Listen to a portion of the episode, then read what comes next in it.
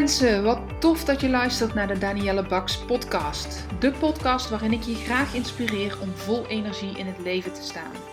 Wat kun je doen om meer werkgeluk te ervaren? Hoe kom je erachter welk werk nu echt bij je past? En op welke manier verover jij dan jouw droombaan? Luister vooral verder als jij meer wil weten. Ik heb er zin in, dus laten we gauw beginnen.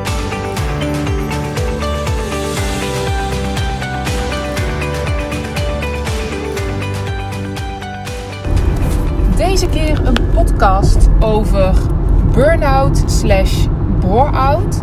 En de link die het kan hebben met HSP H6. Ehm, ik vertel je een stukje over mijn eigen ervaring. En ik ben natuurlijk het boek aan het lezen van Prikkels bijten niet. Van Saskia Kleisen. En terwijl ik dat aan het lezen was, vielen er een hele hoop kwartjes. En dacht ik, hey, dit heb ik zelf ook meegemaakt. En hoewel ik op dat moment dat ik dat meemaakte, dus helemaal niets afwist van uh, hoogsensitiviteit, laat staan HSP, H6, dus High Sensation Seeker. Ik wist niet wat er met me aan de hand was. Mijn vriend, op dat moment was het nog mijn vriend, nu mijn man, die had alles benoemd. Jeetje, wat is er met jou? En uh, raak jij burn-out? Of wat is er aan de hand? En nu ik dat boek aan het lezen was, dacht ik: Oh, volgens mij heb ik daar toen mee te maken gehad. Nou, ik ga je uitleggen waar ik mee te maken had, hoe dat is, hoe dat jij dat misschien zelf wel herkent. Um, maar op dit moment zit ik in de auto richting Zuid-Limburg. Vorige week ben ik al lekker naar Zuid-Limburg geweest, van maandag tot en met donderdag. Zelf was ik toen uh, deelnemer in, het, uh, in de werkvakantie met, ja, ze noemt zichzelf geen business coach meer, maar uh, met iemand die dat organiseerde. En deze week ga ik vandaag en morgen, dus ik ga geen hele week, maar vandaag en morgen naar uh, hetzelfde huis. En daar ben ik dan als uh, mede-organisator. Ehm, ik mag een aantal coaches ontvangen en ja, we gaan gewoon lekker aan het werk. Dus ik ben heel benieuwd. Het is de eerste keer dat ik uh, als, als organisator daar mee ben. En uh, ja, ik, ik droom hiervan. En waarom droom ik hiervan? Iedere keer ben nu vier keer in Zuid-Limburg geweest. En iedere keer als ik daar zit, even weg van huis. Even niet in de rol van moeder en die rollen die je hebt als je thuis bent. Hè? Dochter, schoondochter, vriendinnen. Nee, even helemaal tijd voor mezelf en voor mijn bedrijf. Of je, je werk, hè, dat kan ook. Maar echt even tijd voor jezelf. Ik merk dat ik daar enorm veel inspiratie uithaal. Dat ik er enorm van uitrust. Dat ik met een afstandje letterlijk, want het is zo'n uh, uur en een kwartier rijden. Dat ik letterlijk met een afstandje naar mijn leven kan leiden. En kan bedenken: oké, waar wil ik naartoe de komende weken, maanden, jaren?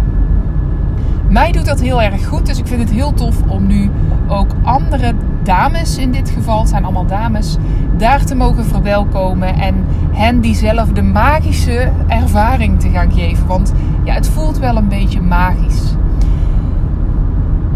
Um, als loopbaancoach ben ik sta ik er ook heel erg voor open. Vooral nu dat de wereld letterlijk weer meer open gaat. Hè. Het is nu in de tijd dat we aankomende zaterdag weer uh, meer mensen thuis mogen ontvangen. Mondkapjes mogen af als je anderhalve meter afstand kan houden.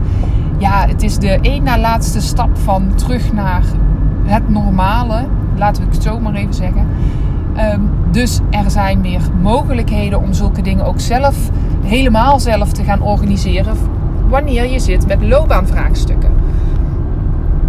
Daar uh, later meer over, maar dat komt eraan. En wil je daar nou als eerste de informatie over ontvangen? Stuur mij dan gewoon even een mailtje en dan hou ik je op de hoogte en zet ik je op de wachtlijst.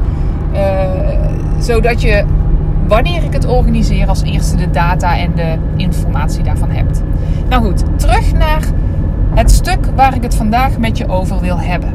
Dus burn-out slash bore-out en de link met HSP H6. Nogmaals, ik ben niet de HSP-kenner. Um, ik ben wel ervaringsdeskundige. Zo begin ik mezelf toch maar uh, te noemen.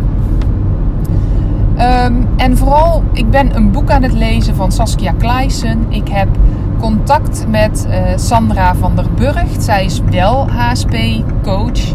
En eerdere, in eerdere podcasts heb je ook al kunnen horen dat wij in gesprek zijn over het onderwerp werk en hooggevoeligheid of hoogsensitiviteit met uh, ja, ook wel prikkelgevoeligheid. Uh, het, het sensatie zoeken, wat ik nog steeds een lastige term vind, want ik had daar steeds een andere invulling aan gegeven.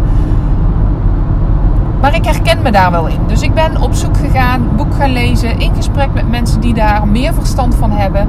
En ik herken vooral ook heel veel bij mijn loopbaanklanten. Dus bij klanten die ehm, op zoek gaan naar welke baan past nu echt bij mij. En bepaalde voorbeelden die zij zelf hebben gehaald uit de podcast die ik al heb opgenomen over dit onderwerp. Maar ook in verhalen die ze vertellen of in patronen waar ze over vertellen dat ik denk, hey, dit zou wel eens, uh, ja, je zou wel eens herkenning kunnen vinden in het stuk HSP of HSP-H6. Nou, wil je meer weten over wat die termen inhouden? Uh, luister dan een van de eerdere podcasts waarin ik in gesprek ben gegaan met Sandra van der Burgt. We hebben het ook gehad met hoe maak je dit nu bespreekbaar op je werk? Wat zijn kenmerken? Um, of lees het boek van Saskia Kleisen, uh, Prikkels bijten niet. Vandaag wil ik je gaan vertellen over uh, het stukje wat ik afgelopen weekend heb gelezen op de camping, lekker in de zon. En dat ging over stress. Stress op je werk, uh, maar dit kun je ook in je privéleven wel op je privéleven leggen. Maar wat stress doet, als je dus herkent in die kenmerken van hoogsensitiviteit in combinatie met uh, dat high sensation seeker. En laat ik even beginnen bij het voorbeeld wat, waaraan ik moest denken toen ik dit aan het lezen was. Ik was, even denken, ik denk dat ik 28 was, dus ongeveer 9 jaar geleden. 8, 9 jaar geleden. Ik werkte toen uh, zo'n 2,5 jaar op de plek waar ik toen werkte. En ja, hoe moet ik dat omschrijven? Ik zat gewoon niet lekker in mijn vel. Ik was bezig in mijn laatste jaar van de deeltijdstudie. Uh, was bezig met mijn scriptie. Had een relatie. Uh, werkte 36 uur daarnaast. Dus ik had best een druk leven. En uh, ik zat niet goed in mijn vel. Ik had een heel kort lontje. Ik kon best wel snel ontploffen of juist emotioneel worden. En het heeft maar heel kort geduurd. Ik denk maar enkele weken.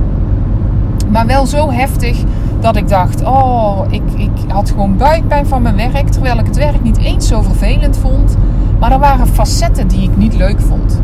Nu ik dit verhaal, eh, dit boek las, dacht ik: ah, dit is er met me aan de hand geweest. Maar daar vertel ik dadelijk meer over. Ik wil je nog meer schetsen over hoe dat ik toen in mijn vel zat en wat ik merkte. En uh, omdat ik denk dat jij je daar misschien wel in herkent. Nou, ik zei net al, mijn vriend toen de tijd, mijn man nu, zei tegen vroeg aan mij van, goh, je lijkt wel overspannen of uh, uh, ja, burn-out. Was toen al wel het een en ander over bekend, maar zelf hadden we daar niet zo heel erg veel ervaring mee. Hij zegt, zou, ik zou eens naar de dokter gaan. Of blijf gewoon eens thuis van je werk en meld je eens ziek, want ja, het gaat niet goed met je. En ik, zoals ik toen was, uh, ik, dop mijn eigen boontjes wel. Het zal allemaal wel meevallen. Ik gooide dat heel ver van me af. Totdat ik op een gegeven moment met een, uh, een beker kapot gooide. Ja, dat heb ik gedaan. Echt bewust. Omdat ik boos was en ik dacht... En ik gooide een beker kapot. Toen dacht ik, jeetje. Ik ben heel hard gaan huilen. Um, omdat dat gewoon niet was zoals ik was. Maar op dat moment wel. Het ging niet goed met mij. En maar ik herkende het niet. Dat ik stress had omdat het te druk was. Ik hield daar juist van. En ik hou daar nog steeds van. Ik hou van bezig zijn, van drukte. En ik kan ook heel goed ontspannen en op de bank hangen en niets doen. Maar op dat moment ja, had ik niet het idee dat ik, uh, dat het te druk was. Ehm, wat heb ik toen gedaan? Ik heb me inderdaad ziek gemeld. Omdat ik merkte dat ik op mijn werk, ja, als ik daar naartoe moest of daar vandaan kwam, dan was het eigenlijk nog. Uh, uh, had ik die klachten het meest. Um, en er was ook wel op het werk wat gaande waarvan ik dacht, ja, hier kan ik gewoon niet achter staan. Hier ben ik niet blij mee. Um, er werden dingen van me verwacht. Ja, wat gewoon eentonig werk was. Maar geen uitdaging bood. En uh, wat ook voor mijn gevoel niet, niet oké was. Ik heb in de zorg gewerkt en uh, ja, het, het druiste in tegen mijn waarden. Ik kon niet van betekenis zijn. Ik uh, frustreerde me over het feit dat ik wat aan pappen en nat houden was.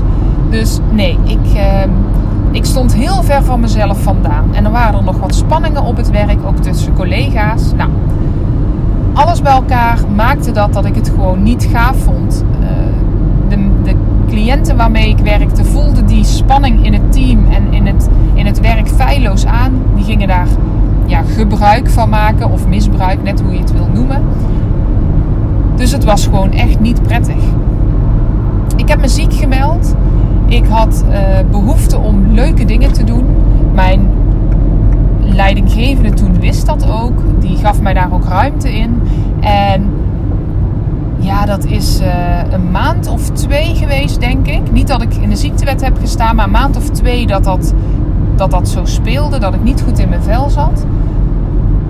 Ik denk misschien anderhalve maand, maar laten we even twee maanden zeggen.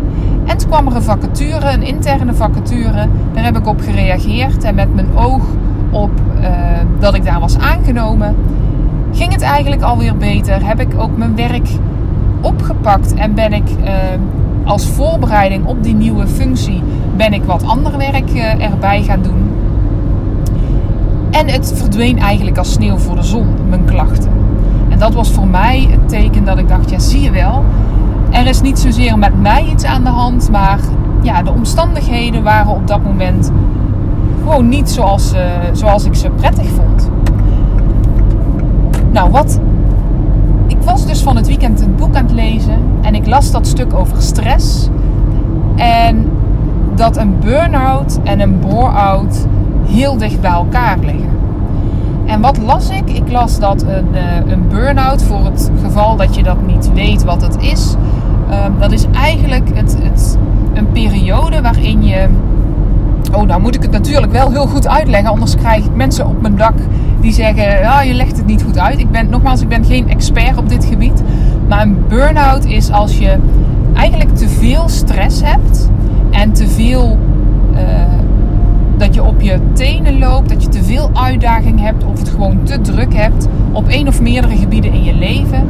Waardoor dat je batterij letterlijk niet voldoende op kan laden. Dus je, je neemt steeds meer, je energie lekt bijvoorbeeld, dat zou kunnen. Maar jouw batterijtje van energie, dat gaat alleen maar leger. En af en toe als je een, een nacht goed slaapt of een paar dagen vrij hebt, kan het iets opladen. Maar over het algemeen, over een lange periode, gaat het steeds leger en leger en leger. Tot je in het rode uh, stukje van een batterij terechtkomt.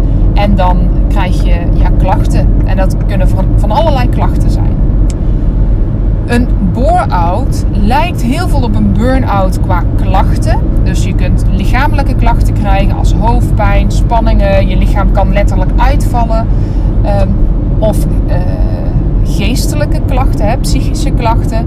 Uh, van moeilijk concentreren, een kort lontje, moe zijn. Uh, geen zin meer hebben om dingen te doen. Nou, en nog allerlei klachten meer. De klachten komen dus bij het een en ander overheen. Alleen een bore-out ontstaat, en de naam zegt het al, je bent verveeld. Je hebt dus juist te weinig uh, prikkels, te weinig uitdaging, waardoor er ook stress ontstaat. En uh, ja, als je meer wil weten, zoek het even op dan vind je ook online vind je ook vast een, een completere uitleg dan die ik je nu geef. Maar ik herken me heel erg in dat bore-out stuk. En als ik dat uh, terugdenk aan die situatie die ik had, dan dacht ik, ja, ik was gewoon echt verveeld. Ik was verveeld omdat ehm, het werk wat ik moest doen, hè, dat kwam ook door ehm, een aantal langdurig zieken. Dat kwam door ja, dat, het, dat het wat dat betreft druk was. Ik had wel werkdruk. Ik moest extra diensten werken. Ehm, de cliënten waren, ja, waren uitdagender. Maar het inhoudelijke werk, buiten het, het omgaan met de cliënten, het inhoudelijke werk, daar was vooral ruimte voor um, toezicht houden, laat ik het zo maar even noemen. Er was vooral ruimte voor toezicht houden, toezicht houden en nog meer toezicht houden. In plaats van het voeren van gesprekken met de cliënten. Dus het was dat pappen en nat houden wat ik net zei. Daar kon ik mijn ei niet in kwijt. Dat vond ik saai en vervelend. En ik, ik werd ja, echt verveeld. En dan ga ik mezelf enorm in de weg zitten. Dan, dan heb ik ook nergens meer zin in. Dus als ik eh, een hele middag toezicht had moeten houden, dan had ik s'avonds ook echt geen zin meer om wel in actie te komen. Ja, en zo was het cirkeltje rond. En wanneer ik dan thuis was, had ik ook geen zin meer om me op mijn studie te richten of om andere dingen te doen. Dus aan de ene kant had ik veel uitdaging, omdat ik dus verschillende dingen in mijn leven deed waar ik op zich wel plezier uit haalde, maar doordat ik in mijn werk verveeld was, en dat deed ik toch gemiddeld 36 uur in de week, ehm, ja, kwam ik niet meer op gang. Kwam ik verveeld thuis en had ik, was mijn motortje uitgevallen. Zo, zo zou ik het eigenlijk willen, willen omschrijven. Ik kwam op mijn werk en daar mijn motor draaide en ik had zin om dingen te doen, maar ik werd letterlijk stilgelegd door toezicht te moeten houden. En dan kwam mijn motor stil te liggen en dan kwam ik thuis en daar moest ik eigenlijk nog van alles doen. Dus daar moest die motor weer aangezwierd worden. Nou, en dat is een, een aantal maanden zo gegaan en op een gegeven moment ja, brak me dat op. Toen ik ehm, ging solliciteren op die nieuwe functie en daar ook uitgekozen werd, toen kon mijn motortje weer gaan, gaan lopen. Want toen mocht ik iets of wat andere ehm, taken gaan doen. En alleen wanneer het echt nodig was, terug uh, dat toezicht houden. En daarmee, ik had ook een, een, een lichtpunt in de, op de horizon. Er was licht aan het einde van de tunnel, omdat het nog maar ja, een maand of twee zou duren voordat ik uh, naar die andere functie zou gaan. En dat was voor mij voldoende. Daarmee ben ik eigenlijk gereset en kon ik op de momenten dat ik toezicht moest houden, mezelf ook uitdagen omdat ik nog stukken door kon lezen als voorbereiding op mijn volgende functie. En waarom ligt een bore-out en een burn-out dan zo dicht bij elkaar? Ik heb het net al verteld, maar om dat nog eens extra aan te duiden in hoe dat ik dat heb gelezen vanuit die, het boek wat ik aan het lezen was en hoe ik dat heb ervaren, is dus door wat ik net zei, dat motortje wat eigenlijk heel erg aanstond op de momenten dat ik het druk had. Mijn leven is vol en daar hou ik van. Dat is de sensation seeker in mij. Uh, maar omdat ik ook momenten had dat ik verveeld werd, was ik dus verveeld. En op andere momenten kon ik het niet meer bijbenen om die drukte uh, de baas te zijn. Omdat mijn motortje uitviel en ik heel veel moeite moest doen om dat motortje weer aan te zetten.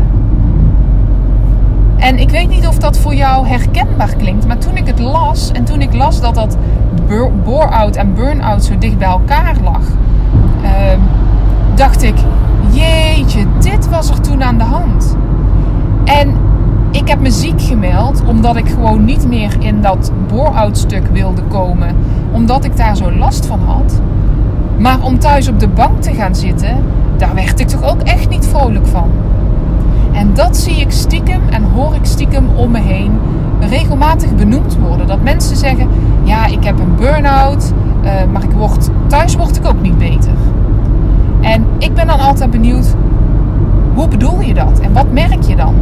En keer op keer als ik dat bespreek, of keer op keer, de laatste weken als ik dat met mensen bespreek, dan twijfel ik dus of mensen wel een burn-out hebben of dat ze dus bore-out zijn of zijn geweest. Want soms is het ook iets wat al achter ze ligt, maar wat nog steeds oprakelt.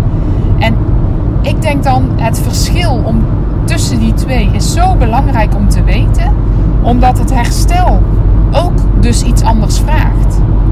Van een burn-out moet jouw lichaam bijkomen. En van een bore-out ook, maar van een burn-out moet jouw lichaam op een andere manier bijkomen. Er moet iets anders met dat motortje gebeuren dan met een bore-out. Met een bore-out wil je langzaamaan jezelf weer uit gaan dagen. Met een burn-out moet je jezelf vaak juist niet al te veel uitdagen. En moet je het even pas op de plaats nemen en kijken hoe vind je die balans terug. En ik las dat en ik dacht, hier moet ik een podcast over opnemen. Niet om je precies te vertellen hoe het zit en hoe het voor jou is, maar wel om je alvast uh, bewust te maken dat er dus zo'n verschil tussen zit. En om je bewust te maken dat als je hier iets van herkent, dat je misschien wel uh, jezelf meer wil verdiepen in een bore-out en in een burn-out en in de verschillen en in de overeenkomsten en in de mate van herstel. Want hoewel ik er prima van hersteld ben zonder te weten wat het was, als je echt een flinke burn-out of een flinke bore-out hebt, dan zie ik dat dat regelmatig een, een punt van uh, aandacht is. Wanneer je niet de juiste lessen hebt geleerd.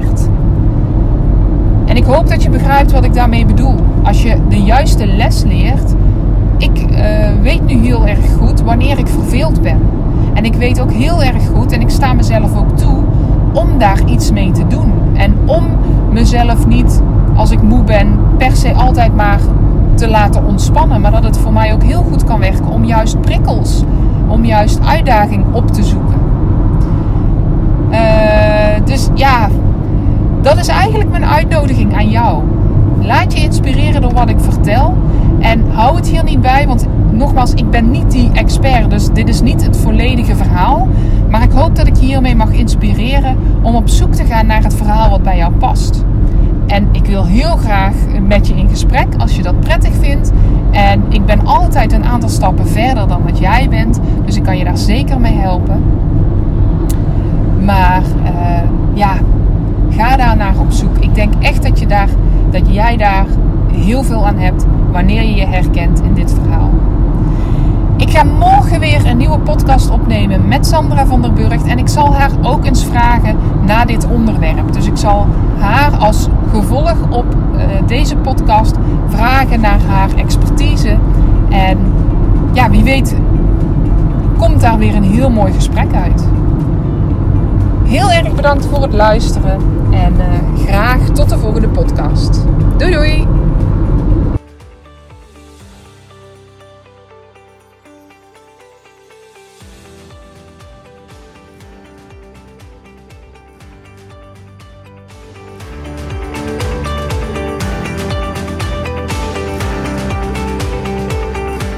Mensen, dank je wel voor het luisteren naar mijn podcast. Mocht je deze aflevering interessant hebben gevonden, maak dan even een screenshot en tag me op Instagram Stories. Ik vind het ontzettend leuk om te zien wie er luistert en door te delen inspireer jij ook anderen. Hartstikke bedankt alvast en tot de volgende keer.